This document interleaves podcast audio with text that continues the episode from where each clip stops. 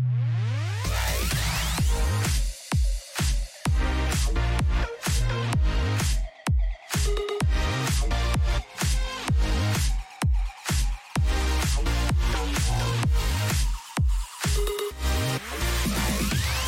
Welcome into Anime Plus, episode 81. I'm Alex Light with Sparky3. Hope you have an incredible day, whatever day you are listening or watching this wonderful podcast over at youtube.com forward slash Sparky3. Give us a like on this video, subscribe to the channel, be a friend, tell a friend. Uh, join with me as always. I got Zach. I got Zach here in studio, which it's been a couple episodes now since you've been in your studio for Anime Plus. How you doing? How you feeling? I'm doing good. I'm trying to think now. Has it been? I mean, Yeah, because we last well, week. Well, we did the bonus episode, and that's why I said a couple episodes. Oh, okay. Yeah, yeah, well, that bonus episode's still in the ether, so Yeah, it is. Hopefully, I'll actually edit it like I said in the episode. but yeah, how you doing? How you feeling? I'm doing good. I'm. I mean, we're getting through summer. We're almost. I mean, this is still our nice period. Then we're gonna hit October, and we're just gonna be fuck. Yeah, it's gonna be October is gonna be rough, and you know, looking at what we have on the script now, like you made this, you point this out before we started, where you're just like, and you were worried about what you're gonna watch in summer. I mean, you were. I was, and I feel like I had legitimate worry. You know, I did. You know, I didn't know what I was going to watch, but because I'm the reason I'm saying that because we actually have another show added to the lineup this week. Uh, the first episode just came out uh, yesterday, I think is what it was. Uh, Futo PI, uh, which is I now have come to find out is also already a series. Uh, it's a live action series as well as like a Oh. manga. So it's it's and I noticed that, like I went So it's getting the triple treatment. listen, I went into this fully blind. I just saw new show, episode one. Sure, let's click it. Did no previous research. So, like a minute in, I see what, like one particular character in like a, a certain outfit, and I'm just like, "That's a fucking Kamen Rider, isn't it?" Sure as shit, that's what it is. It's it's it's a Kamen Rider series. Oh, Yep. so it's the police. So it's the police of the Kamen Rider universe. Yes, exactly. Oh God. yeah, yeah. Those poor bastards. Yeah, al- you know, it already had its live action show and everything. Anyway, gonna chat about that. Uh, got Classroom of the Classroom of the Elite season two now in the lineup. I have I, I went through all season one, had a good time there. Uh, then of course still have just like the Lycoris Recoil, run a girlfriend, Overlord, Summertime, and Meme Quest. I'm sorry, Zach. Eh. Yeah. Uh, if you could, though, go check out some Rogue Energy. Uh, use a referral link down below, promo code Sparky3 to get 10% off. We'd appreciate that support. As well as go to our website, sparky3.com. You can sign up for free, or sign up five bucks a month. Uh, keep in mind with the website, like all like extra videos we post up on the channel will always be available for early access on the website, such as the one that I put up this past week involving Immortal Weakling. Uh, the new series that kicked off on July 14th in Webtoon, a very My Hero Academia-ish vibes. If you have not seen that video yet, uh, I definitely recommend it. If you are a die-hard My Hero fan, Immortal Weakling might be a series for you to check out.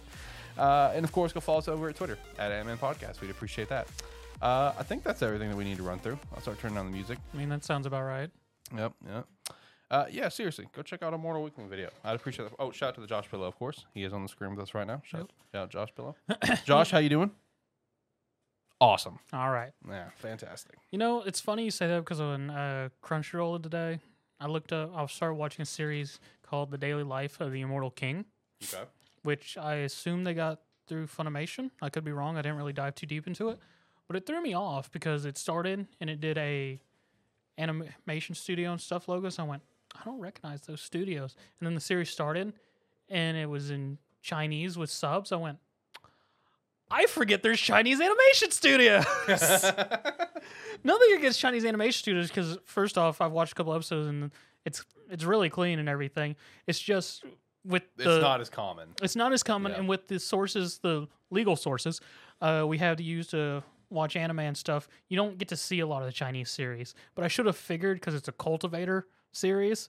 Because like the first shot after it gets through all the logos and studios and everything, is literally somebody in a uh, plane. Which I don't know how much cultivator stuff you read or watched.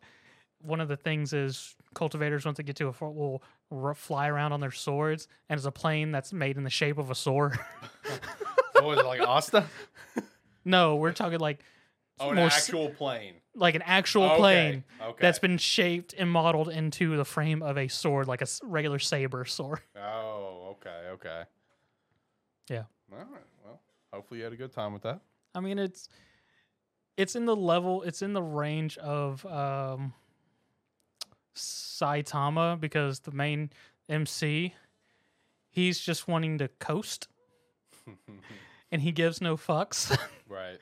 because the first episode is literally the shots of oh this big great demon king showed up and was destroying the city and there was a group of um i forget what they call them now but uh hunters or whatever their equivalent is trying to take it down and he's just a small little kid everyone's running away he's just walking to the gro- walking to the corner store gets himself some some uh package of chip noodles or something like that and in the middle of it he's just like the guy sees he's in danger, is like, kid, saves the kid. He drops his snack. The frog thing crushes it, and it goes on the whole stuff for the rest of the episode, only to reveal the frog got taken, has been sealed, and got taken down by the kid. He was like an eight year old at the time. he just, the dude's about to get died and everything, and the frog's like, ah, snack has shown itself. Fucking kicks in the fucking jaw. It flips backwards, like, I don't like being interrupted with my snacks. and carries the fuck on. I respect that. I don't want to be interrupted with my snacks either.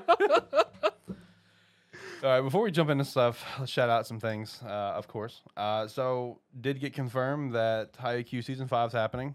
So, shout out to that. Which also, I feel like it's a, a perfect timing sort of situation because uh, Zach and I just did a uh, bonus episode. Yes. Uh, it'll be a normal numbered episode, but we have a couple weeks here uh, coming up very soon that we need to uh, take off those weeks, but we still want to put out episodes. So one of the episodes we put out was uh, Big Three, Big Five uh, that we are going to put out as, as Big Three, Big Five per decade. And I will say, Haikyuu definitely was brought up in that conversation. you know, it's interesting to see this because we're getting Haikyuu season five, and then Prince of Tennis season whatever. I think it's technically season two. Um, is going right now too. So nice to see that the bigger sports animes or or series are coming back. Another one that we also talked about in that video, as no surprise, getting its anime confirmed. Kaiju number eight. Yep. Yeah, baby, it's Tom. It's Tom. The prediction that I made like a year ago, well, a year or two ago. I You're don't- good, yeah. I'm gonna pull that up that fucking clip if I have to. It won't be hard to find because it was literally one of our preview clips. Shout out to shout out when we used to do preview clips. Um, uh, I'm gonna pull that back up when Kaiju number eight is a smashing success. Pull that up. Uh, we do have um, Crunchyroll Expo starting tomorrow. Oh, that is tomorrow, isn't That it? is tomorrow, so lots of information should be coming out there. Most notably with Chainsaw Man. So I'm gonna have to keep an eye on that one going into next week.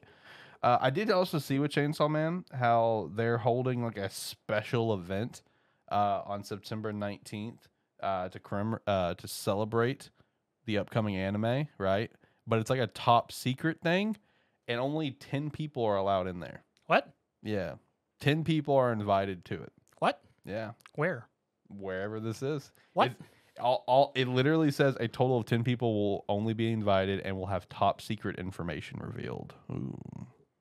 I don't know what the hell that could be. I hate y'all. Yeah, right. Uh, series that you're reading, Akane Banashi's doing very well. Shout out to that. First volume recommended by Oda, second volume recommended by Neon Genesis creator. Apparently, third volume's got someone else lined up. And uh, I, you know, there was also the news where Undead Unluck's getting its anime. We already knew about Mashle. We know about me and Roboco. Sakamoto had a lot of buzz this week. Yep. No Sakamoto- official announcement. No but official announcement. We know it's coming though. Yeah. I mean, we know it is. And I saw uh, one of the pages that I follow say, at this rate, it's, it's like at this rate, Akane Banashi is going to get an anime adaptation before Yozakura Family. Moment of silence for Yozakura Family anime. Moments pass. You sent me that, and my response was, "Is this your AMA group you go to every week?" hey, w- look, Yozakura Family will get an anime.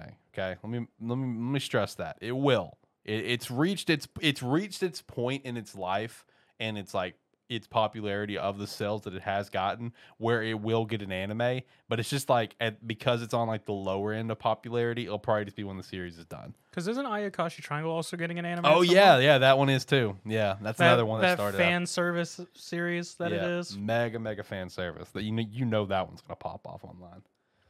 I might watch it. We'll see. oh oh, and then um, second live action for movie for Tokyo Revengers is happening. I still need to watch the first one. Still need to watch the first one. Yeah, we got a link posted in one of our Discord somewhere. Yeah, if that link still works, you can still find it at that website, but that exact link may not work anymore. Oh, gotcha. Uh, but yeah, the web it's the same website that I use for summertime rendering.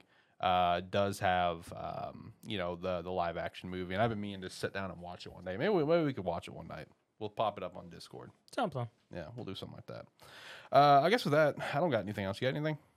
Um, I don't think so. Okay. Lots of big news this week. Yeah. Legit. Like lots of big news this week of like, you know, Sakamo Days leaking, Undead Unluck.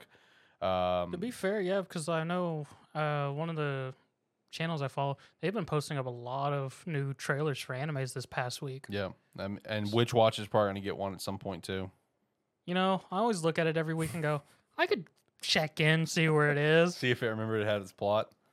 then every time I do, I'll go, but I don't want to be dragged back in. Right. That's why I'm just avoiding it. You know, we know Lose Samurai will get one at some point. Hopefully. That one I feel like will probably get its anime when the series is done because I don't think it's going to be a long run. No, it's already feels like it's getting close to the wrap up already. Which I want to say, like when the series started, it was like open and acknowledged, "Hey, this will not be a very long yeah, long." they. I remember run. us talking about they were very much stated that this is not going to be a long run series. probably We're- like hundred yeah, chapters. we're aiming for about a hundred. Yeah, so that one will get its anime when the series is just done. It'll probably be like a 24 episode season or something like that, Probably. you know, show. But anyway, let's jump into stuff. Um, you know, I'll, I'll start because we got the new show for the lineup this week. Uh, just kicked off, so I'll, I'll kick off with that, I guess, and we'll jump into everything else.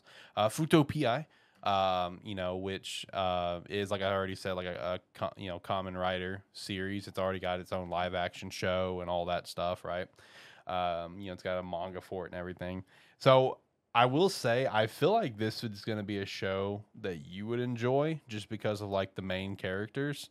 Uh, I mean, the fact that it's apparently the police of the Kamen Rider universe and knowing what Kamen Rider is and what we got from Kamen Rider during our childhood, I'm just like, as I stated before, those poor bastards. yeah.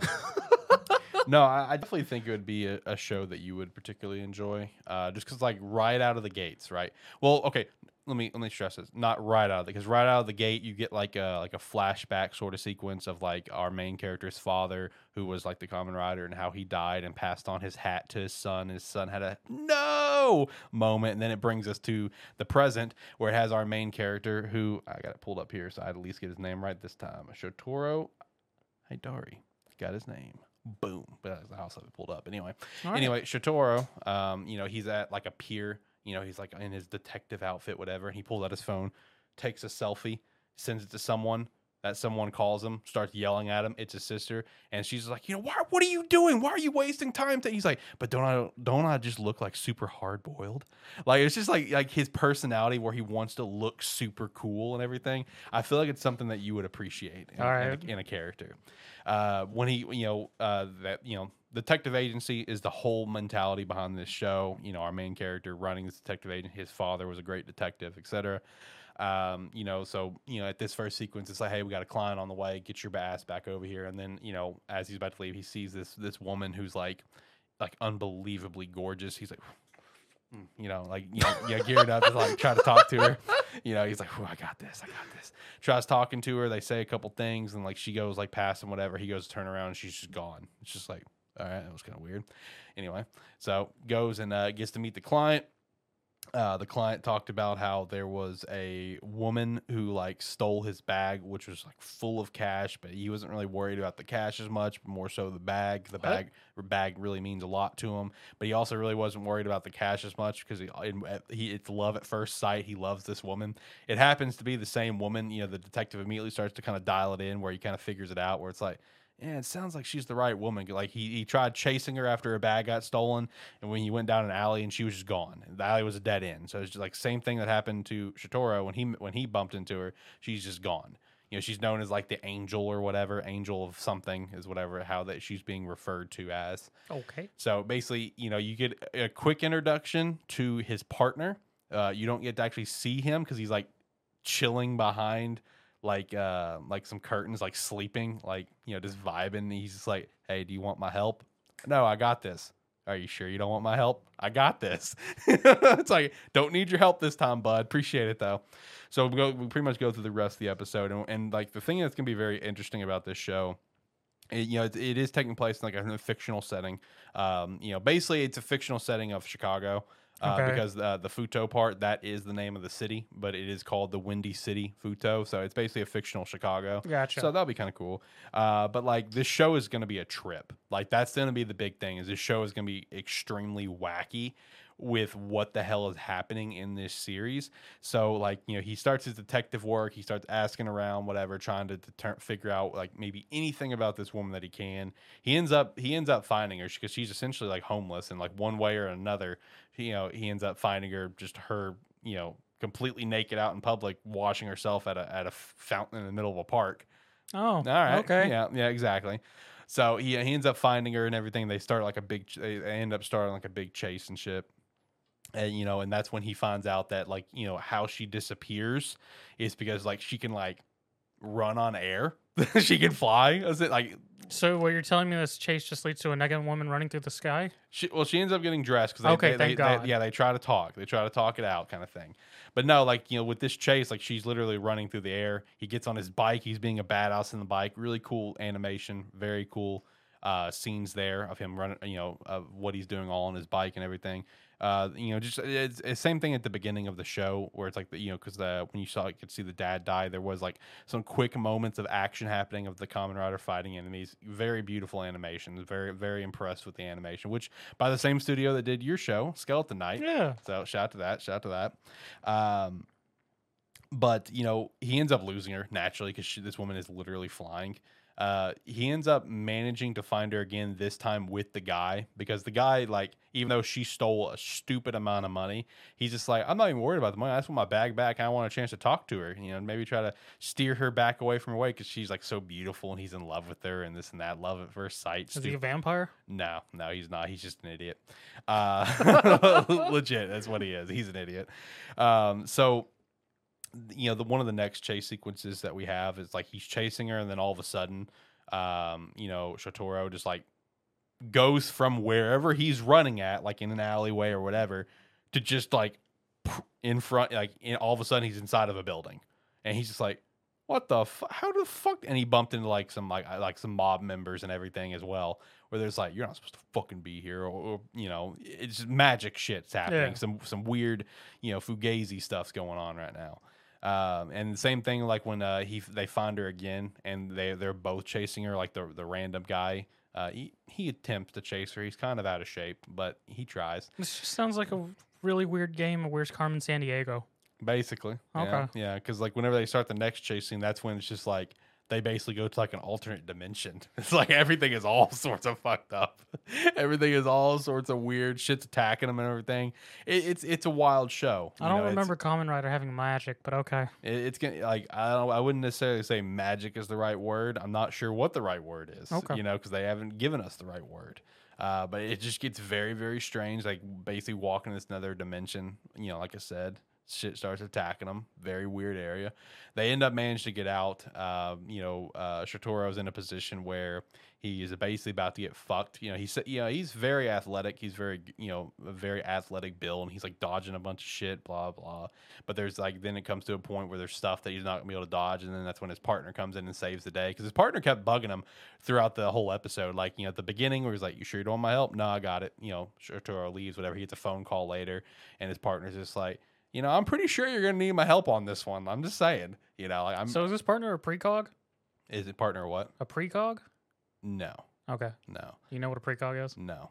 That's why I was gonna say no and keep it moving. A precognitive person, so someone who can see the future, clairvoyant. no, Okay. no, no. Yeah, he's just very smart, and just by looking at the case and like looking at general details, he can he can come down to a point where he's like, yeah, my help's probably gonna be needed. Okay. Um, you know, he, he ends up coming in and you know saving you know Shotaro. He's just like, hey, you know, sorry man, I know you want to be nice and like hard boiled and everything, and I don't want you know want to rain on your parade, but I really feel like you need my help on this, so I'm gonna jump into this case whether you want it or not. And like saying all that, they're not on bad terms at all. Like at all. Like they are like best bros, best buds. Yeah, it's just Shotaro. He wants to be hard boiled and do everything that himself. You know, because like you know when Shotaro you know starts to stand up, he's like, "Ah, "You are right. We are two halves of one detective." They have like a nice little like little bro thing going on. yeah, they start walking away. I, I don't remember. There might have been a an explosion behind them. I don't remember. Uh, you know, the, the the partner's name is named Philip. So that one's easy to remember, thankfully. Uh, he's also voiced by Shigaraki's voice actor, which is very That's weird. very jarring for me. Yeah, because like as soon as I heard him, I'm like Shigaraki, like what? This was the alternate universe. If Shigaraki had not killed his family and just never Yep. developed powers, he would have become a private detective. Yep, exactly, exactly. No, I mean the first episode was very entertaining. I know my normal explain never. Shit, I think I just threw out a big spoiler. Oh no, it's been animated. Never mind, I'm good. Oh. Wait, a big spoiler for what? I thought because I threw out the Shigaraki killed all his, his parents. I was like, oh, Oh. shit. I was like, oh shit, that's a spoiler. Went, Yeah, it's no. animated. No, I'm Uh, good. you're, yeah, you're good. You're good. That one. That one's done. That one's Yes. done. That one's done. No, no accidental spoils today. hey, look on the bright side. You'll never be as bad as Josh and I. Look on the bright side. Literally, first episode I don't know of what you're talking about. I know it's gone. It's it's up in here though. First episode of Animan, Animan, not Animan Plus. We jump into this thing. Five minutes in, starts just like from literally the end of the fucking manga, starts spoiling Demon Slayer. That's a great way to start a podcast. Yeah.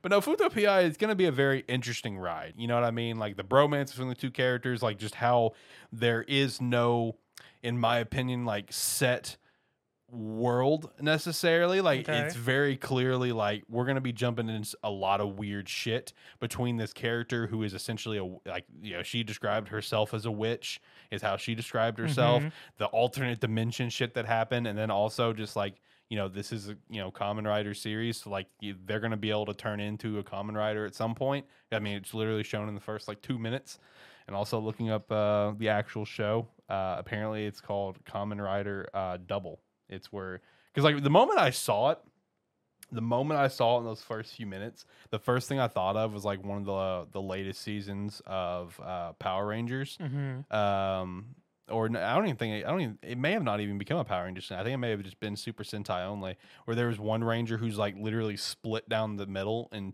these two different colors because that's what it looks like. I mean, I've got it pulled up here Okay. for you to see. Like you know, he like split that's down the middle, green and black. Yeah, but uh, that's who apparently they uh, they become. I don't know how they become it together, but they do because that's how the website has it listed. So we'll see what happens. And you know, they they might have been able to see that. I mean, my monitor's kind of in my camera I'm shot. very curious what that live action is now because that live action just sounds like it would, should be very entertaining. I've well, uh, you know, it probably would. Most Super Sentais are. They're very over the top. Yes. They're like Power Rangers watchers and fans. They don't understand. There's Bollywood and there's Sentai. basically. yeah, they don't get it. But no, Futo PI, it's going to be an interesting ride. That's the main thing. But it's also going to be one of those things that um, we'll see if it uh, makes it every week for me. Okay. I mean, I enjoyed the first episode, but uh, you know, we'll just see where it goes from here. Uh, with that said, how was Overlord?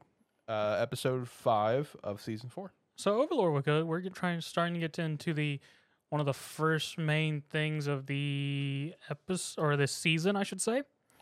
Um, because so there's always a fun thing with Overlord and just how our MC, whose original name I don't remember if it was ever stated even like the first episode, but he just became Ainz Ooal Gown, Eins Ulgon, and everything. And he goes about all his plans and whatnot with all the uh, floor leaders becoming his subordinates, well, being over the top subordinates. We had some nice little moments with originally with at first uh, Albedo and Dimming Yugis. He's got a demon like name. I can never say it properly.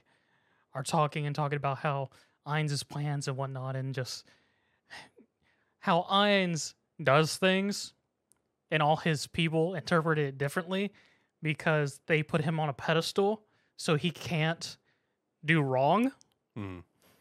and just how just consistently in the series and just through the story it just nonchalantly goes yeah he just does things and it just stumbles around in the right direction for him and it's just the thing of that's not what i intended but okay because the whole thing with the previous episode where the Empire decides they want to become a vassal state, Albedo's talking to him. She's like, I don't think Lord Ainz was satisfied with your plans. What do you mean?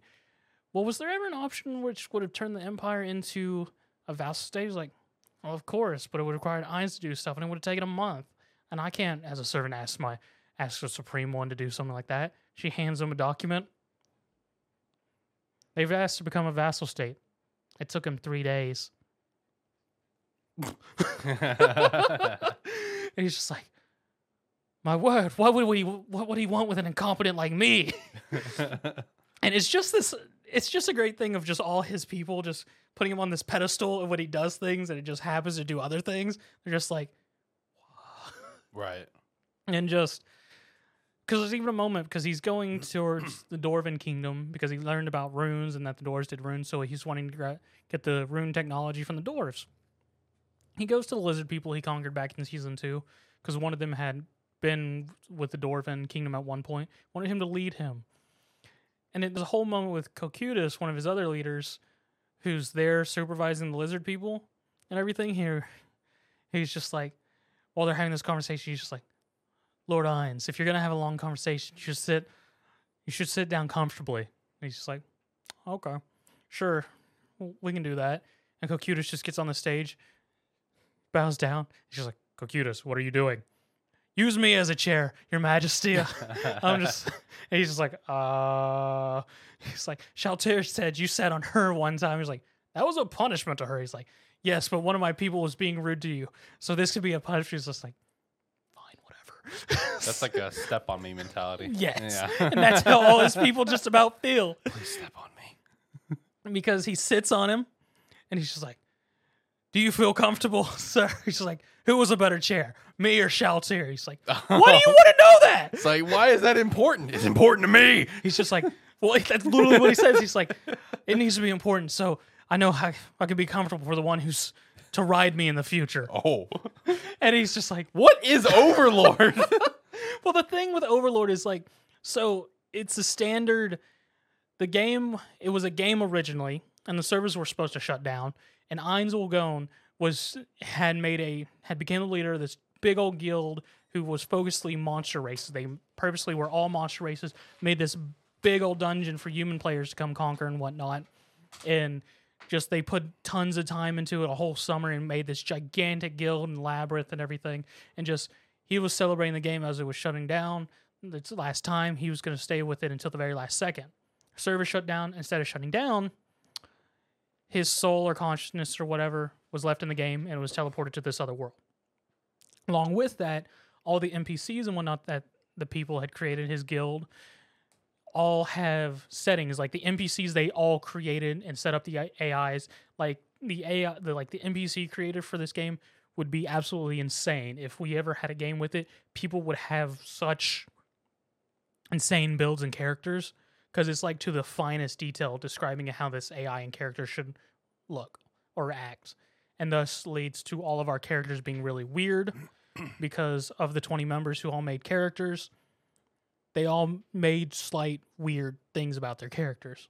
Like Albedo, for anyone who doesn't know, she was originally supposed to be a straight up slut.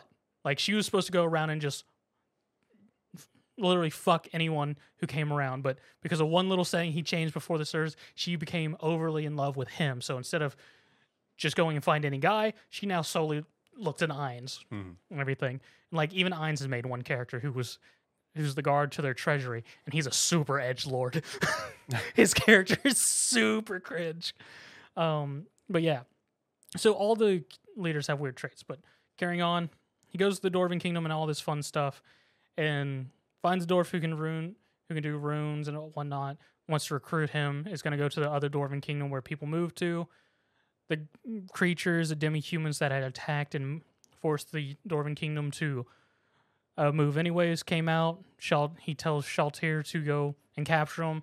She just high tears it and just captures them all in moments and everything without killing them. Then interrogates them to learn that um, they're apparently moving to attack the Dwarven Kingdom and destroy it because they found a way to get past a fort, this big old fortress. You know, they're gonna, they're in the process of literally going into destroy the kingdom, and they were sent there to attack anyone who managed to escape to this old haven, and the dwarf's just like, "By what?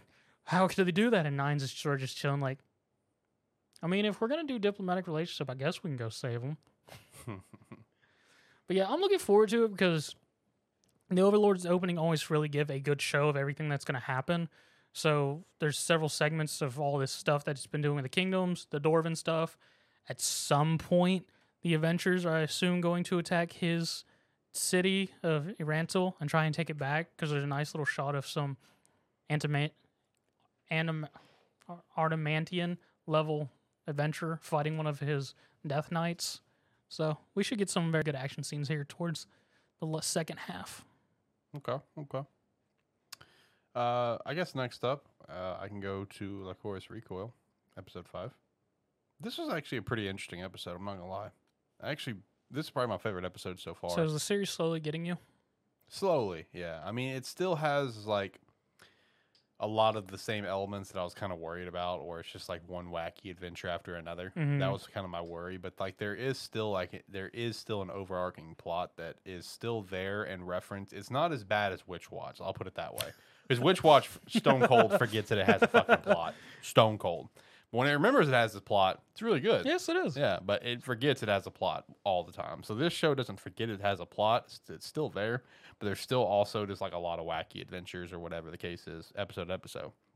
I mean, last episode, uh, for example, you know they went to the the aquarium, you know, and dicked off and had a great time, which then created a a gif that everyone was sharing on um, you know on Twitter of uh, Takina, you know, who's like I've, who I've compared before, as like the more like the Setsuna sort of character, Okay. like a more serious, you know, Yeah. not as bubbly as like just Ch- uh, Chisato, where like you know Takina went up to like the aquarium and like you know made you know did like a fish motion, like just being cute shit, right? Okay. So like you know it's that you know there are moments like that in every episode, but like this episode had a couple of interesting aspects about it, um, where it was kind of touched on Chisato's past, Okay. right? Because like there's a there like there's there's this necklace that she has that represents a you know the place that she came from essentially, and it doesn't dive into it a whole lot. I'm you know this will still come later, but like the, the pieces that was addressed was like,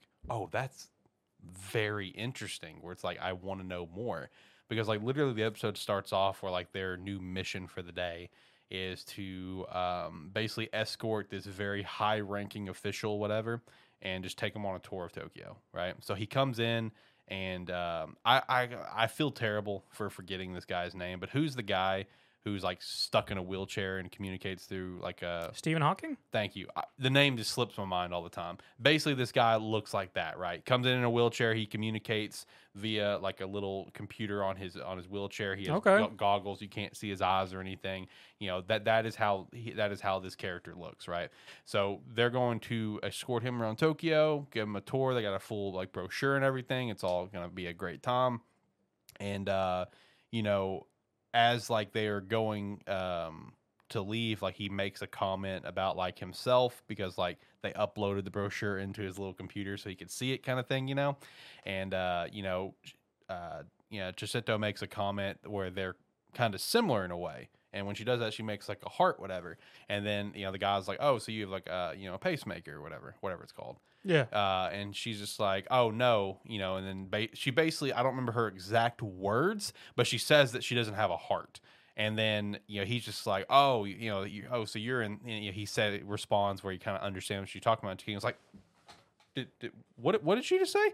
You know, it's just like, "All right, everyone, let's go." And she sits there, like, walks out. The guy's super bubbly, having a great time. And Takina's like, "No, seriously, are we just gonna ignore that she just said that?" Like, she's just like, "Come on, Takina." It's like, okay, whatever. It doesn't really get brought up She is the Tin Man. basically doesn't really get brought up for a little bit like they're going on the tour having a great time and blah blah blah this whatever um, you know that's when you get introduced to like i guess the antagonist of the episode uh, which is uh, an assassin. I forgot i forgot the name but he is a well-known assassin a silent assassin i think it's actually now I think about it, i think his name's literally silent jin because he's literally no one even knows what he sounds like. No one's even heard his voice you know for you know for the people that he's ever like you know had you know encountered in some capacity it's like people that he's worked with. So like this particular assassin is is trying to assassinate said higher up whatever throughout this episode or trying to reach him steadily, surely, you know, steadily but surely, whatever.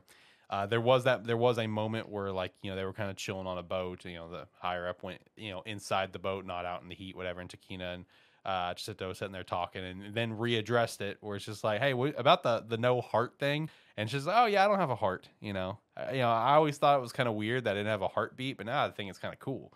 You know, so the reason she doesn't have a heart, we don't fully know, other than the the little owl figurines, uh, like you know, necklace that she wears. That organization is the ones that essentially like saved her life because of whatever happened with the heart. Gotcha. So it's something that we'll find out later. It was not addressed at all throughout this So episode. she's a walking corpse.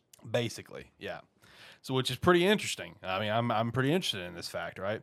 Uh, after that, we this is when we kind of start gearing up to like a lot of different action sequences with like the assassin and stuff like that. You know, trying to track him down. We find out from this higher up official that uh, you know once he kind of figures out, you know, because Chisato and Takina is trying to kind of keep it secretive that there's assassin on him, you know, but he, you know he kind of figures it out. He's like, yeah, there's there's there's an assassin on us, right? I bet it's you know it's Silent Jin. He killed my he he murdered my wife and my children many years ago, and I couldn't do anything about it. And now he's coming for my life too. The reason I hired you here today for this Tokyo trip is I want you to personally kill Jin in front of me. yeah, because you know he can't, right? So Why does this series go so hard all of a sudden? as that's that that's the theme of this series, bro. That's the theme of this series, man. Um, so we're gonna have a gunfight on the subway. Then we're gonna go shop for underwear. yes, exactly. Then we we're gonna then we're gonna tour around Tokyo with this VIP. This VIP just in the background. Yes. Kill this man for basically. For a million Bas- dollars. Basically, you get a lot of shots of Takina and him duking it out and fighting. Uh, Chisato comes in and does Chisato things, you know, because she's a fucking badass, but still not using lethal bullets. You know, she's still she has no desire to kill anyone, which Candy canes and rainbows. basically, I mean, like literally the bullets she fires off like sprays off red paint. So, uh, you know, and even whenever the higher up came up after like they they managed to take out Jin, he's just like, all right, now kill him, kill him in front of me. I want him to die. And Sheta's like, sorry, I don't I don't kill people. And it kind of I and she kind of alluded that it goes back to the whole like organization thing that saved her life. It kind of goes back to that where she doesn't want to take other people's lives because her lives was saved, right? So that that's kind of her mentality on things. Uh, and then you know, um, so and all it also gave some general like alluding to whatever organization like saved her life like the people that come from that organization are very like important people in some capacity that's about the best i can tell you right now because it's still like we're gonna figure it out more Gotcha. you know because even the higher up said you know if you're the the children of whatever you know then you know you you can do this and this or whatever whatever he said. So he kind of alluded onto that. And then basically as they have the conversation where it's like no i'm not gonna kill him sorry uh the dude like dies. Like the assassin? no the, Oh. the like the higher up he just like dies. Like there's he, there's no heartbeat. He just like, stops talking computer shuts off and everything. Uh, and then we come to find out that the the body that you saw in that wheelchair the entire time was already dead and it wasn't even this higher up uh, this high the guy the body was just some random guy that died at a hospital and they took his body put him in the chair and put all the equipment on him there was someone else you know the man behind the chair They That- Ferris Bueller him. Basically, yeah, because even like you know, like I guess like the potential like antagonist, whatever, is the way the vibe that it's set up for is it felt like an antagonist. Like all the only shot you got of him, the man who was actually like controlling like the computer and talking to the girls the whole time, he had that same owl pin on his uh, on his suit. That's the only shot that you got of him. Uh, and then the episode ended with more of like I guess general fan service that everyone is kind of coming to this series for. Did they at least recruit Silent Jin? No, they went in separate ways. Yeah, it's also when it came to Silent Jin, like the uh the head the head guy of this shop that like it's like in charge of like Chisato and Takina. Him and Silent Jin were partners once upon a time. So like they have like they have like a little like you find this out at the end of the episode. Like I, I didn't I didn't forget to mention this. Um, so like they have like a little moment where they talk and then they go separate ways. Uh, but yeah, like the last shot of the episode was like uh, like like that fan service stuff that everyone like I've seen personally everyone hype up online like the ship between Chisato and Takina whatever because like when they were on the boat like Takina like it's not like one of those things where like there's a very visible interest between them you know but it's just like more so like Takina is just like oblivious, you know, to a lot of things. Like she's very like straightforward. Like whenever, you know, Chisato said that she didn't have a heartbeat, Takina's first impression was to go in to grab her chest uh, because she wanted to feel and see for herself there's no heartbeat. And she's just like, don't grab my chest in public. You know, don't do that. So at the end of the episode, you know, Chisato's like laying down on a bed vibing, and then, you know, Takina, you know, lays her head on Chisato's chest just for the sole purpose of like, oh, there really is no heartbeat. And was like, yeah, it's cool, right? and that was how the episode ended. So I saw that and I'm like, ah, more fan service for And people. there's just a screenshot of them laying on each other. yeah, exactly. Okay. A hundred percent. So I mean, the, I, I do the amount of hype that I've seen online for this series just based on that, like a ship between them two. Like that's literally the hype. So the hype is just the fan service? It's not even like when I when I say fan service, like there's not even actual fan service. You know what I mean? It's just like people like just really want these two to be shipped together. That's all it is. Okay. And I also want to stress, and I should have stressed this when I first started talking about the show because I I knew about it, forgot about it, and then remembered it. Uh, you know, there is no like content to go based off of for this series. This is an original anime with a manga coming later. This is basically like a Takt Op situation where the Ah. anime came first and the game's coming later. The game still hasn't come out Nope. yet. Hopefully, sometime. They're still getting updates for it on their Twitter. They're still putting videos up. But that's about it at the moment. But that, that's the situation we're in for this. So it's not like you know we can refer to a manga and say, "Oh, look at that, they do get together." Oh no, they're just very good friends. You know. So that's that's one of the that's one of the big hypes behind this show. At least on Twitter, that's the hype that I see all the time on Twitter is the ship between these two. Lloyd and Yor are very good friends. Right. right. That was all right episode though. Uh, Rent a Girlfriend episode fifteen. Uh, this one is actually very quick. I can do this one very very quickly. Was it just a standard rom com? Yeah, basically. Uh, literally all it is is uh, Mizuhara's birthday is coming up. Uh, Yoz- uh, Kazuya is freaking out the whole time, not knowing what to get her. So we spend an episode going shopping for a gift that we eventually don't get, but we get something sentimental enough that she accepts it anyways. More or less. I mean, he does get a gift. he does get a gift, yes. But yeah, uh, he doesn't know what to get. He's freaking out the whole time. So he hits up uh, everyone's favorite uh, shafted girl of Sumi uh, to get her help. Uh, Sumi is kind of in the same position as like uh, can't remember her name. Uh, who is the who is the third? You know, the the other girl in blue box, not the main character. Hina? Hina, thank you. Hina's not getting shafted though. She okay. We both know she's. I mean, going to be. eventually, yes, but Hina right now, Hina's in the lead. Hina's not in the lead. Let's pump the brakes. We know that's not the case. Bullshit. Bullshit to your bull. Anyway, off topic. So you know, Sumi is in that position where like she's super cute and everything, and she likes Kazuya, but she's super shy and will never say it. And she fully understands her position that Kazuya does not like her that like that. So she just like lets it be, sort of thing. So that that's the position that Sumi's in. So you know, he he he rents Sumi because we keep in mind Sumi is a rent a girlfriend as well. You know, and, you know for this date and everything because he needs her help. Like, what would what would be a good birthday present for you know like Mizuhara or just a girl in general? Because Sumi and Mizuhara are friends. That's, that's the episode. That is literally the episode. They go to a play. Uh, at this play happens to be Mizuhara in it. It's like a Power Rangers play, so he didn't realize it at first un- until like the Pink Ranger talked, and then he re- he realized it was Mizuhara. So, you know, um, the gift that he got her was pickled plums because it's good for fatigue. Yeah, I mean, that makes sense. it does. Yeah. So that, that was the whole episode. There you go. Uh, you know, back to the Sumi thing though. Like there was uh in this you know date that they were on, they went into a photo booth, whatever, and you know you you see her cherishing all the photos they took. So back to the point of like she likes Kazuya, but she knows her place, kind of thing. She knows that Kazuya does not like her. She knows Kazuya likes Mizuhara, so like it's it's, it's like a depressing thing where it's like, man, I feel for you, Sumi. but uh, there you go. That's the episode. That is uh, Rent a Girlfriend this week. Uh, Classroom of the Elite. I didn't know Koji's a fucking savage. That is true. yeah, Ayanokoji, man, like, dude, the flip, the flip switched so quick with that last From episode. season one to Yeah. season two? dude. Just the last two minutes of, ep- of the last episode of season one, like the flip switch, where he's like, "I never saw you as an ally." I'm like, "Damn, okay, this is about, okay. We're about to get a, a different take. Uh, we're about to explore more on the character."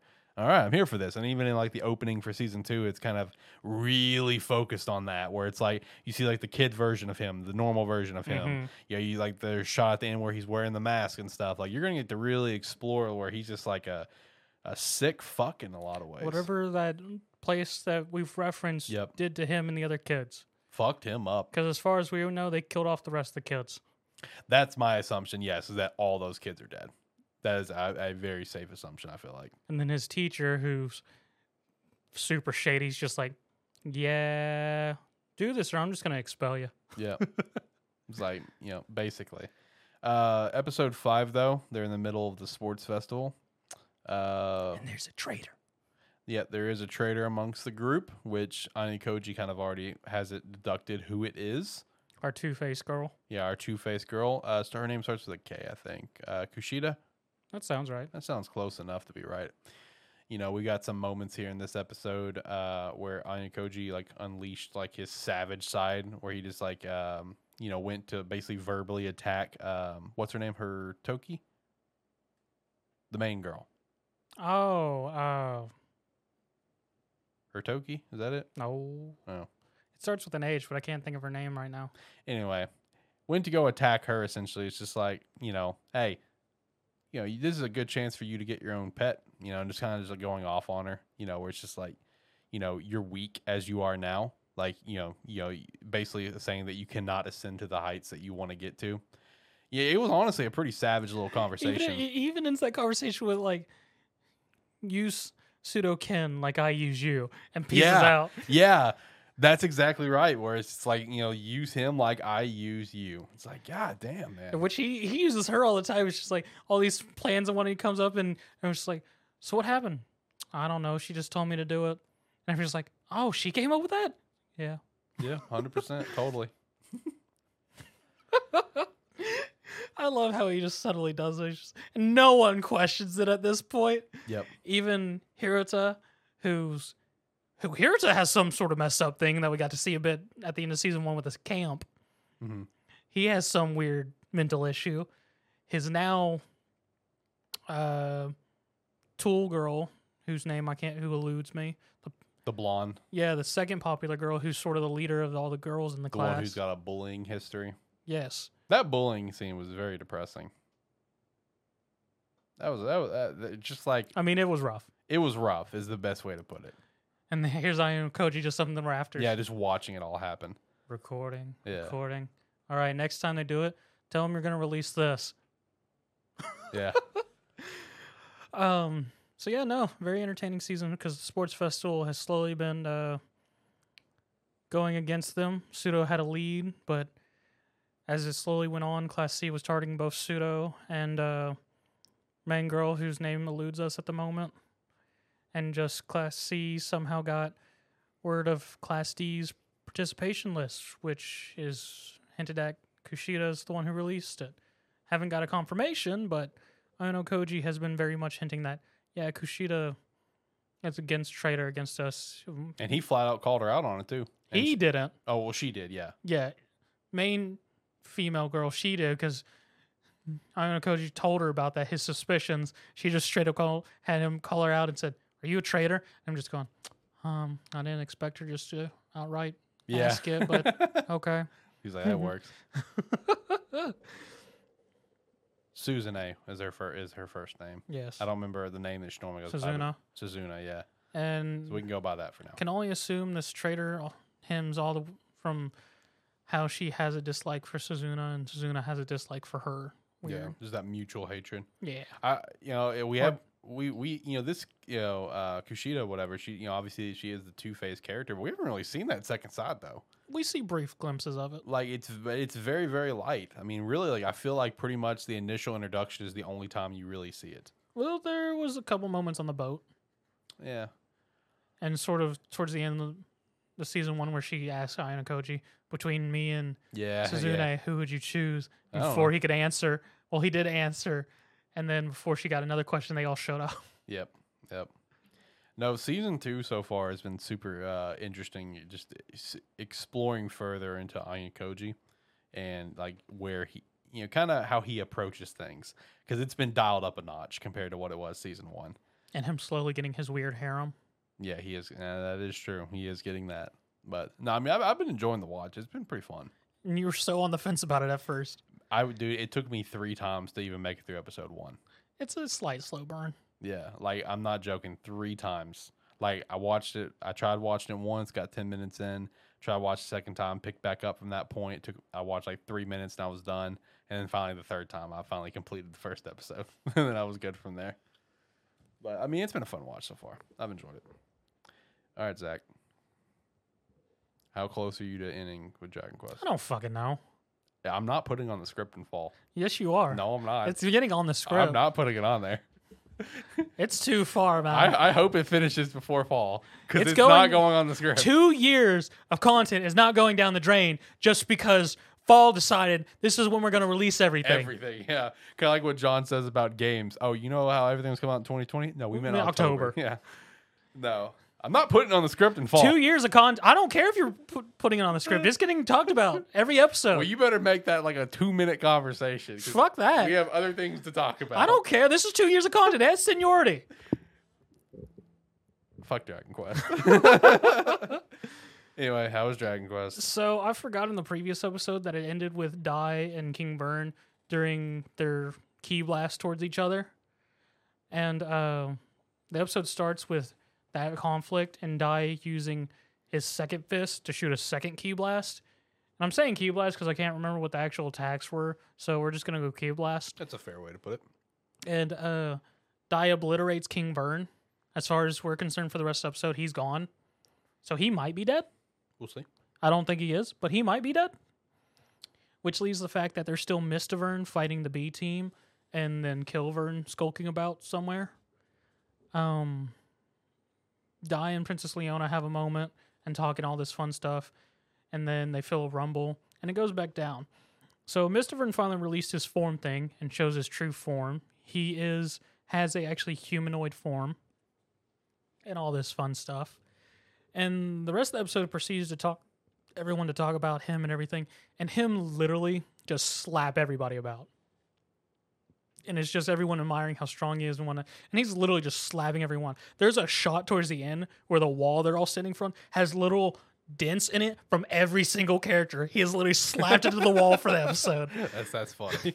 Like I saw that, I was like, that's hysterical. That's that's actually amazing. I actually like that. It's so there's just big holes in the wall of just everyone he's just slapped. and uh, and honestly, that was the main thing in the episode was Mistivern just slapping everyone about and them being like, "My God, he's so powerful," and getting to the end of it where, and them trying to get a moment for Pop to use his big spell to harm Mistivern, and everyone taking their attempt to stop him to hold him so Do- so Pop could use this spell, which leads leads to the slap fest that is the wall. Um, only for the end of it to be, um, Poppy offhandedly mentioned, "You even used your refractor frisk, ma'am," and it didn't do anything to him. And Mr. Beast, who is literally just uh, the mouses and ma'ams Shout out to Mr. Beast, 100 million subscribers. uh, Ma'am and uh, Chu's master who taught them martial arts. It's just him with a sheet over his head like he's a ghost. and anytime anyone tries to address him as master, he's like, "I'm Mr. Beast. I don't know this old man you're talking about." and he he just he's like, "Ma'am, you used your refractor fist and did nothing." He's like, "Yes, master. I'm Mr. Beast right now." oh, well, that means he's not alive. And they're just like, oh, it's like, and if he's not alive, I know how to stop him.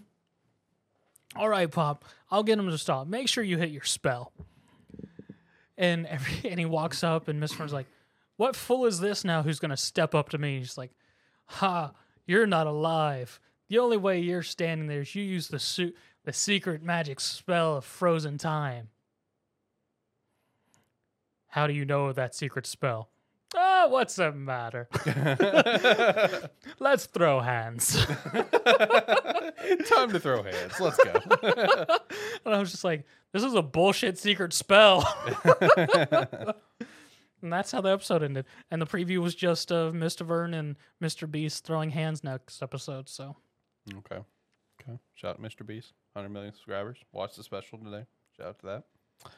Uh, all right. Next up, summertime rendering episode 16 so not a um, okay a lot of like info like context like stuff like that like you know a lot of good you know just general keeping the plot moving development happened, but nothing like over the top hype. I mean, we had back to back insanely hype episodes, right? So it's only natural that like you know this episode's kind of more on the chill side, and you know just kind of keep the plot moving, sort of thing. Uh, the main kind of takeaways from this episode is like we have the gang going to check out the um, uh, the old uh, like facility again, right? Mhm. Where you know owned by you know uh, Sal's parents and everything, and getting down to like the lab and stuff. Like we have some stuff early on involving the Shadow Mio because they were going to corrupt her. They did corrupt her, where Shadow Mio is on their side, but she still has almost like the same personality as Shadow Mio had before, right? Where she's super like, because Mio is very like energetic, where Shadow Mio is very like mellow tone, right? Okay. And she still has that same sort of like personality, even though she has been like kind of reconfigured to be on their side. So we have some shots at the beginning with like Shadow Mio just, um, you know, being kind of kind of a kind of a dick, but in a funny way, right? Okay. where it's like you know uh you know they have like this mission planned out to go check out that you know facility whatever you know don't want to bring mio along obviously so shin asks you know shadow mio to protect mio and shadow mio is just like is that in order and shin's like i, I wouldn't necessarily call it an order but I mean, if you could, it'd be really nice. I we'd appreciate that. You know, and then uh, basically Shadow Mio is just like like talking to Shin and completely outing the fact that Mio likes Shin, where Shadow Mio is just like, "Have you ever bothered to notice how I've never called you Oni Chan, whatever, like you know, brother? You know, he always she always calls him Shin Chan, and you know." Uh, He's like, have you ever just bothered to notice that I've never addressed you that way? You know, just starting to out me on me. I was just like, all right, shut up, let's get out of here. it's like, please stop. Moving past this subject. basically, basically. So we get over to the facility and everything, just kind of doing uh, some general, you know, looking around and stuff. Um, also with that as well, with that, uh, the whole like, you know, you know, do you like? Because like it started when Sh- when Shadow Mio was just like, hey Shin, did you get a girlfriend over in Tokyo? And that's what started it. Okay. And Shin's just like, no, you know, no one could really understand my accent, which I am glad that's just openly addressed because when I started watching this show, I wasn't, since I'm not watching the official release, you know, I was curious if this is like just bad translation by someone doing it or the actual way they talk because, like, instead of, I, I think I've mentioned this before, instead of like saying you and stuff like that, they'll say yeah or you're. You know, and like it's just like their act. That's like the island accent, which is such a nice touch that they have that in the anime. That it is just the accent. So Shin's just like, yeah, they, no, no one ever understood my accent. So no, you know, I was hoping it'd be like a win in Rome sort of thing, but no. I appreciate little touches like that because like there's a series that I watched a while back, Beck, Mhm. which is a slice heard- of life. yeah, yeah, I've heard of it. It's a slice of life series. The whole there's a whole aspect of it because it's a Japanese rock group, and there's aspects of it where they're interacting with English people. So they have a nice touch to where they have the Japanese and they actually hired some people with some decent English voice acting to do the English parts. And there's miscommunication where if you watch the dub, it's just all in English, Right. so it looks really weird.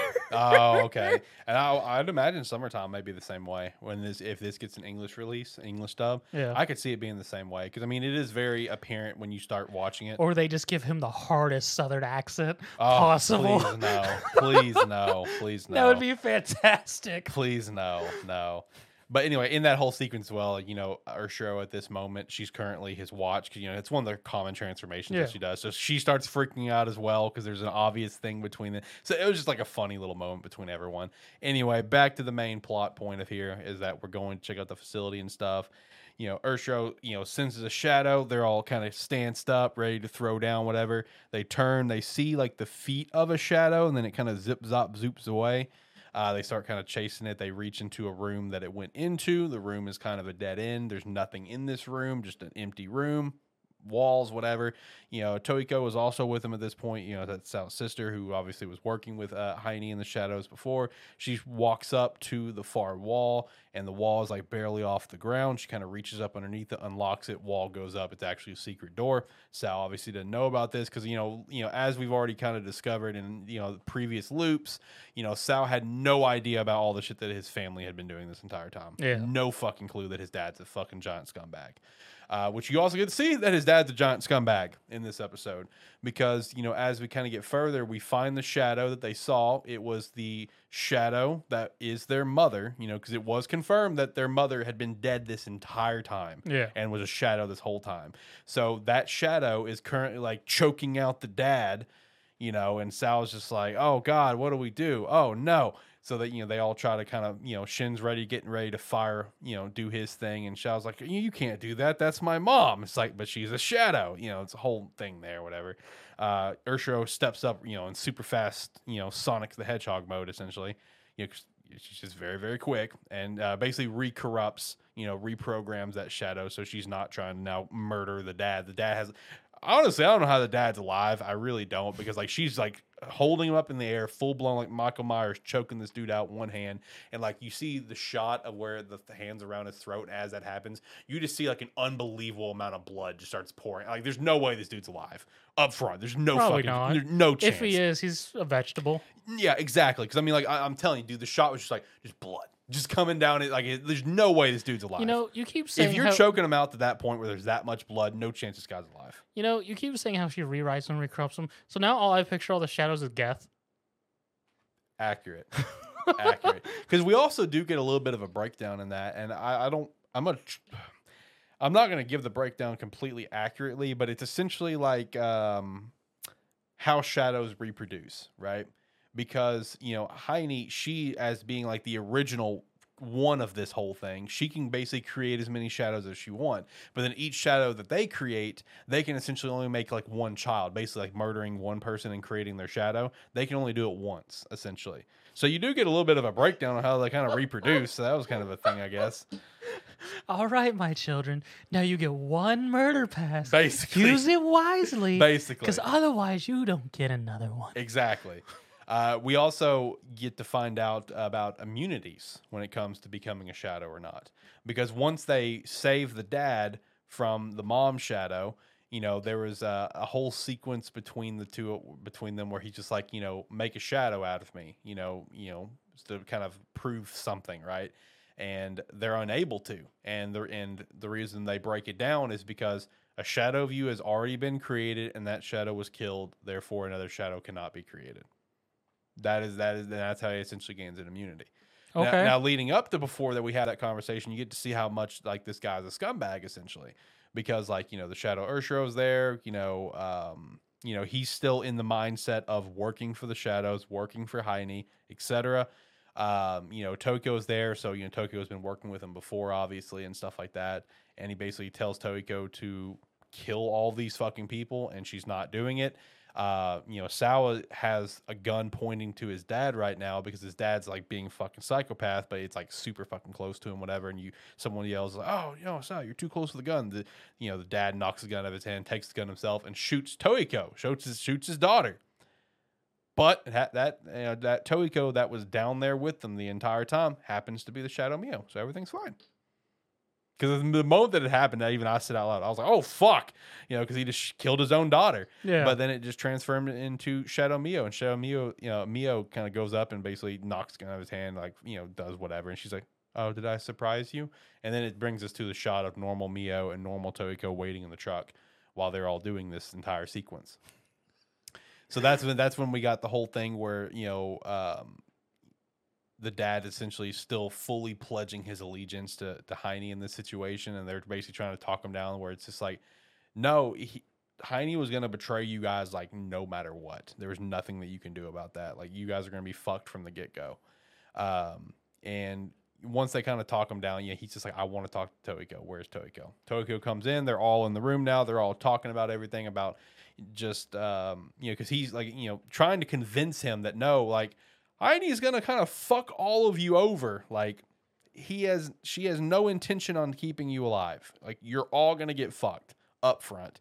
Um, they end up finally.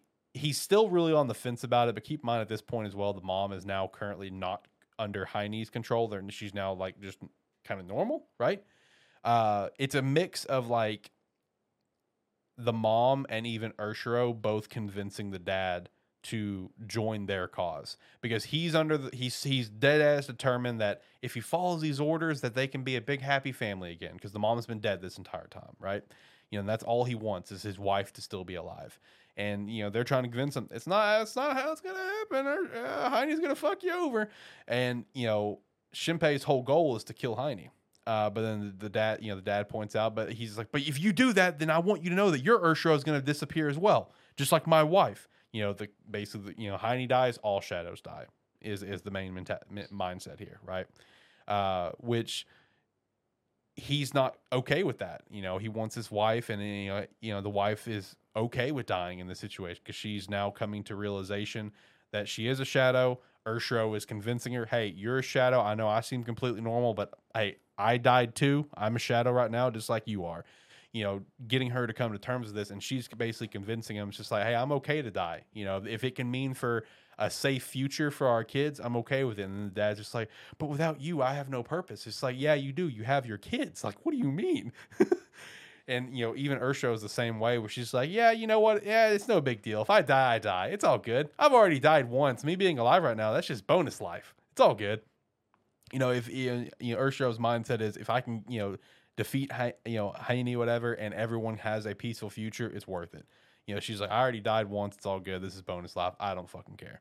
Uh, they, you know, through extensive, you know, convincing, they convinced everyone over. You know, and the mom had a nice little moment, you know, talking to the two kids real quick. Now that she's come to realize that she's dead, that she's thankful that she got to still see them grow up, even though she did die, et cetera, et cetera.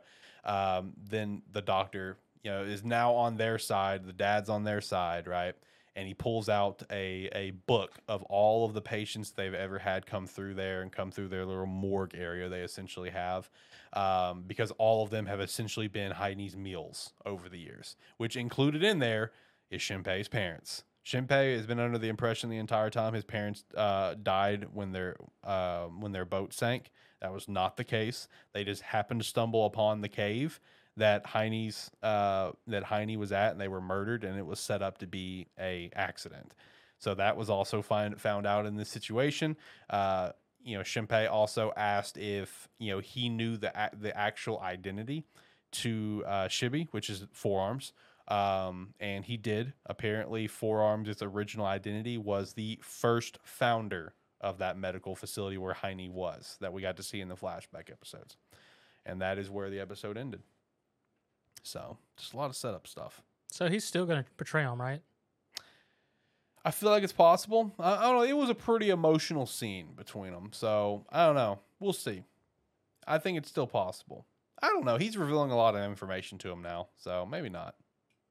Maybe not. We'll see. Anyway, it was good. It was good. Good episode. Favorite episode of the week.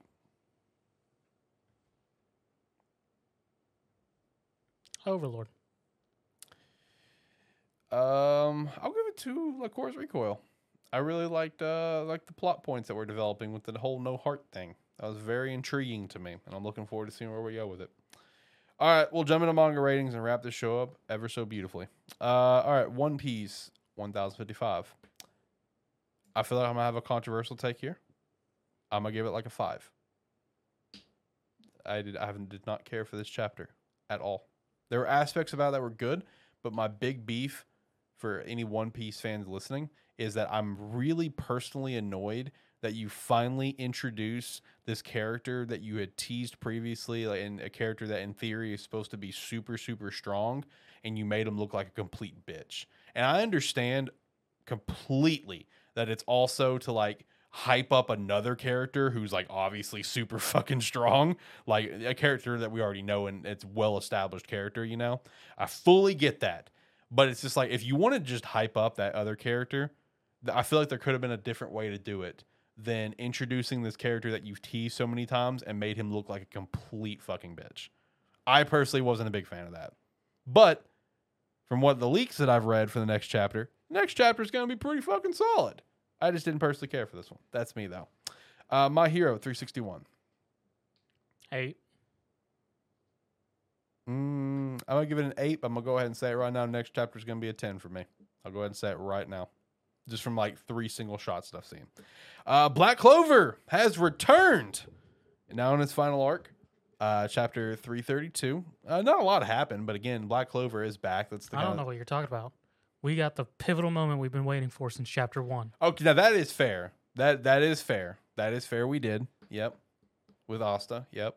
You're, Asta got brother zoned. He did get brother zoned, as we always knew he would. It was a great build up though. It was. Yeah, we're just like, oh, Asta's gonna go confess his love. What? to who? B? Me? Who? No, to the sister. And then we just had that nice moment with Neo going, "This is fun." yeah, yeah. She was. I loved her in this chapter. She was having a blast. I'd give the chap. I give the ch- the return chapter. Uh, I give it an eight. I give it an eight as well. JJK one ninety two. Still have not caught up on. Mm, I'm gonna be honest. We're getting to the point where I don't know what the fuck's going on again. Makes sense. Uh, seven. Okay. Uh, Mission Yozakura Family 140. I'm gonna give this one a nine. It was a lot of interaction between uh, Kyoichiro and the like the um the head guy of the Spy Association, who you know they're they're like best friends and everything. And uh, it was it was just very funny. It was very funny because like they uh, you know they're trying to they're trying to get all of these uh, basically these creatures that have been planted all throughout the spy association that are just bombs waiting to happen that the, the you know the father you know father of Yozakura put in there right?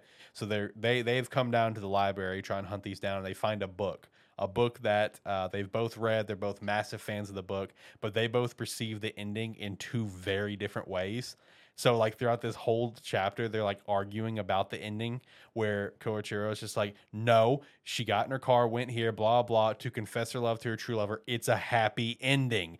And he and you know the, the other guy's just like, no, if you actually paid attention to it, she did this, this, and this, where she basically killed herself off a cliff. It's a tragic ending. So it was just like a funny like interaction between the two of them, where even where we get it got time to get serious, right? And you get to see the the boss of the spy association do some serious work because he's more like the stealthy type. Because Kyoichiro was ready just to get fucking unleashed, right? He was like, all right, whatever, let's fucking knock these out all real quick. And he's like, calm down. This is a very important library. Just let me handle this. I'm stealthy. You're not. Chill. While I'm doing this, why don't you go read that book again and figure out that I'm right and you're wrong? Go and does this thing, whatever, comes back, and it's just like, you know, he, you know, Kyoichiro is holding the book. He's like, it doesn't matter how many times I read this book, I will always come to the concur- the correct conclusion that is mine. So it was just a funny uh, interaction between the two of them. I really enjoyed it. Uh, Undead Unluck 121. Uh, I'd give this one an 8. Mashle 118. I give it a 7 personally. I give it a six. Sakamoto Days 81. Leave it a 9. I give it a nine. The only thing I'm learning from Sakamoto days is don't fuck with old people. Yep, don't fuck with old people. True. Uh, Alus Samurai was on a break this week. Uh, Blue Box 63. Okay, so Hina's in the lead, man. Hina's not in the lead. Hina is in a prime position to make out with our MC on stage in front of people. She's not in the lead. As it stands, I already know where this is going to end, but this stands, she is in the lead, seeing as Not to she's me. going to get a kiss, and um, main heroine hasn't even gotten that point yet. She's not in the lead in our MC's heart. That's all that matters. Eh, he's been leaning that way a little. Eh, not in the lead. He can't get her out of the head of the shot of her just laying on that desk. Now, that is true. He can't, but she's still not in the lead. I'll give it a chapter an 8. I'll give it a nine. P6 43. I give it an eight. Akane-banashi 24. Or Eight. Chainsaw Man 101. You should kill her. What? Why would I do that? You can make a weapon out of her. She'd be really strong. You like her. It'd be more. You you feel guilty about it. It makes it more powerful. Talk about devil on your shoulder, man. I know. Uh, I'll give. I'll give it an eight. Give it eight as well. You should back up slowly. I said slowly. Yeah, yeah. Uh, Kaiju number eight, chapter sixty-eight. Nine. Uh, I give it a nine as well. And Kaiju number eight will be on a break for the next month. Oof. Yep. Uh, Tokyo Revengers two sixty-four. I'll give it an eight. I give it eight as well. Uh, Rent a Girlfriend 246. Damn, what happened in 246? I know I read it. I know for a fact I read it. Oh, I try I remember. Uh, I give it an eight. Decent chapter. Eden Zero 202. Now that one I did. I forgot to read. I just realized that. I meant to read today. Mm. I'll give it a seven. Also forgot to read Seven Deadly. My fault. Uh, Unordinary 270. Seven. Seven. Uh, True Beauty 217. Uh, whew, man, lots of stuff happening right now in this series. Lots of stuff happening because we're at that big pivotal moment of her secret being out to the world, you know. Uh I'd give this one probably a nine or a ten. This was a very good chapter. There was a lot of lot of interesting things about this, and the chapter leaves you on a big, big cliffhanger. So nine or ten. Uh, Weak Hero two hundred one. I'll give it a seven. I'll give it a seven as well. I will say it's interesting that we're seeing how Jimmy got into the Union essentially, Yes. but I still have no connection to this backstory. I just I just don't. So this these past few chapters have been kind of boring for me personally. Uh, Eleceed one eighty. What happened in 180? That's a good question. I want to say eight, but I don't remember entirely what happened. Okay.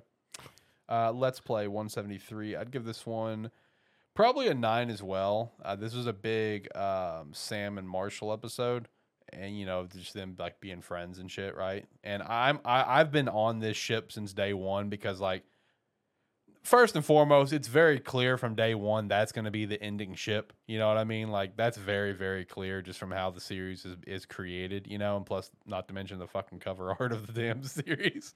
I mean, like it's very clear. So I've been on this ship from the get go. I've enjoyed it a lot. This is a big you know friendship bonding episode between the two of them. So I enjoyed that. Uh, Sub Zero 147 that came out last week. That was the mid season finale. So I figured I'd rate it this week because I did not read it last week. My fault. Gotcha. Uh, I give it a nine. Very, very, very good. Uh, a huge moment that we've been waiting for with Clove for a long time. Looks like it's finally happened of her being able to access um, her her dragon abilities. So it's gonna be it's gonna be very interesting what happens when the mid season comes back. Uh, Down to Earth 107. Damn, what happened in 107? Was this the photo shoot? Oh, this was. Yeah, this is the photo shoot. Photo shoot chapter. Uh, I'll give this one probably a seven. Uh, suit armor, 75. Very interesting point where we are right now with suit armor. Um, I'd probably give this one a seven as well. Mage Demon Queen is on a break at the time being. Reunion 25. I'd probably just give this one a six. Nothing super interesting in my opinion. Um, Immortal Weakling, chapter 8. Uh, I would probably give this one probably an eight. Pretty solid chapter. Favorite chapter of the week. Sakamoto. I would say True Beauty. I'm telling you, man, with where we are right now, with you know, this is such, this is a huge moment for this series. You know, I, every like right now, I'm on the edge of my seat. Like I, I Actually, I need the take next chapter. back. I say Akanai Banashi Ah, because th- it's setting up something very nice. There you go. There you go. Yeah, True Beauty, man. This it, it's on a it's on a different level right now. It is on a completely different level. So, I mean, this is the moment we've waited for since literally chapter one. Is her secret being revealed to the world of what her actual face looks like? Uh, and you know what? I actually I'll just go ahead and hammer a ten for that chapter because I just remembered something else about this chapter that was just like done so well of where like she leaves like because the last chapter ended with her at her agency right and then in this chapter you see just like how mentally like psychotic her her like main agent is where you know her main agent was the one that tipped off people about her true identity but then you know you know uh, she's just like you know i wasn't ready for that. Like i was scared. I was i didn't want to do that. But then you know her her you know agent was just like yeah but look at all the numbers that you're getting. You're so popular. You know this, now, you, now you have a great sob story that you were bullied and this and that and this and that. Like she's a complete bitch. You know so you know main character who I, again will never even attempt to pronounce her name uh, you know, she's leaving and walking through the crowd. She's currently in makeup, right? But she's like in a mindset where she thinks everyone's talking about her, like whispering, but no, but no one actually is. But then after that, bro, was such an awesome shot of where it, she's like in her head, and across from her is her non-makeup version, and the and the two of them are talking to each other. Where it's like the you know her real her normal version is just like, yeah, but you hated me. You tried to hide me. You didn't try to accept me you didn't try to accept me one time. And you know the makeup version is just like yes i did. I tried to it's like oh yeah? Really? No no you didn't. You just tried to kept push me further and further down. You were trying to hide me at every every turn. So it was a nice inner conflict uh, that she was having. So I, i'll give the chapter a 10 honestly. That was very very well done. I really enjoyed that. Uh, with all that said i think that's it for the show. I think we got everything. Sounds about right. so i'll hit the music and we can work our way out of here then Like, comment, subscribe, rate, whatever your platform allows. It does help. If you're watching this on YouTube, you can hit that subscribe button, help us build our community here, and also hit that bell to notify you when any video goes up. Thank you very much. Bye. do everything that he said and more, uh, including checking out us at our website, sparky3.com. You sign up for free or sign up five bucks a month. Definitely appreciate that. Check out some Rogue Energy promo code. Sparky favorite 10% off. Use the referral link down below. We definitely appreciate that as well. As well as join the Discord. Check out the merch store, which does have a promo code. The famed promo code Tech Probs with a Z is back. So we had a Tech Prob kicking off a terrible football show live. 25% off everything in the merch store right now. Follow us over at Twitter at Animan Podcast. Check out the other shows like Game Static Turbo Football Show, which of course has gone live. Talk movie stuff and Spark Park. With that said, until next time, guys, have a good one. See you next week.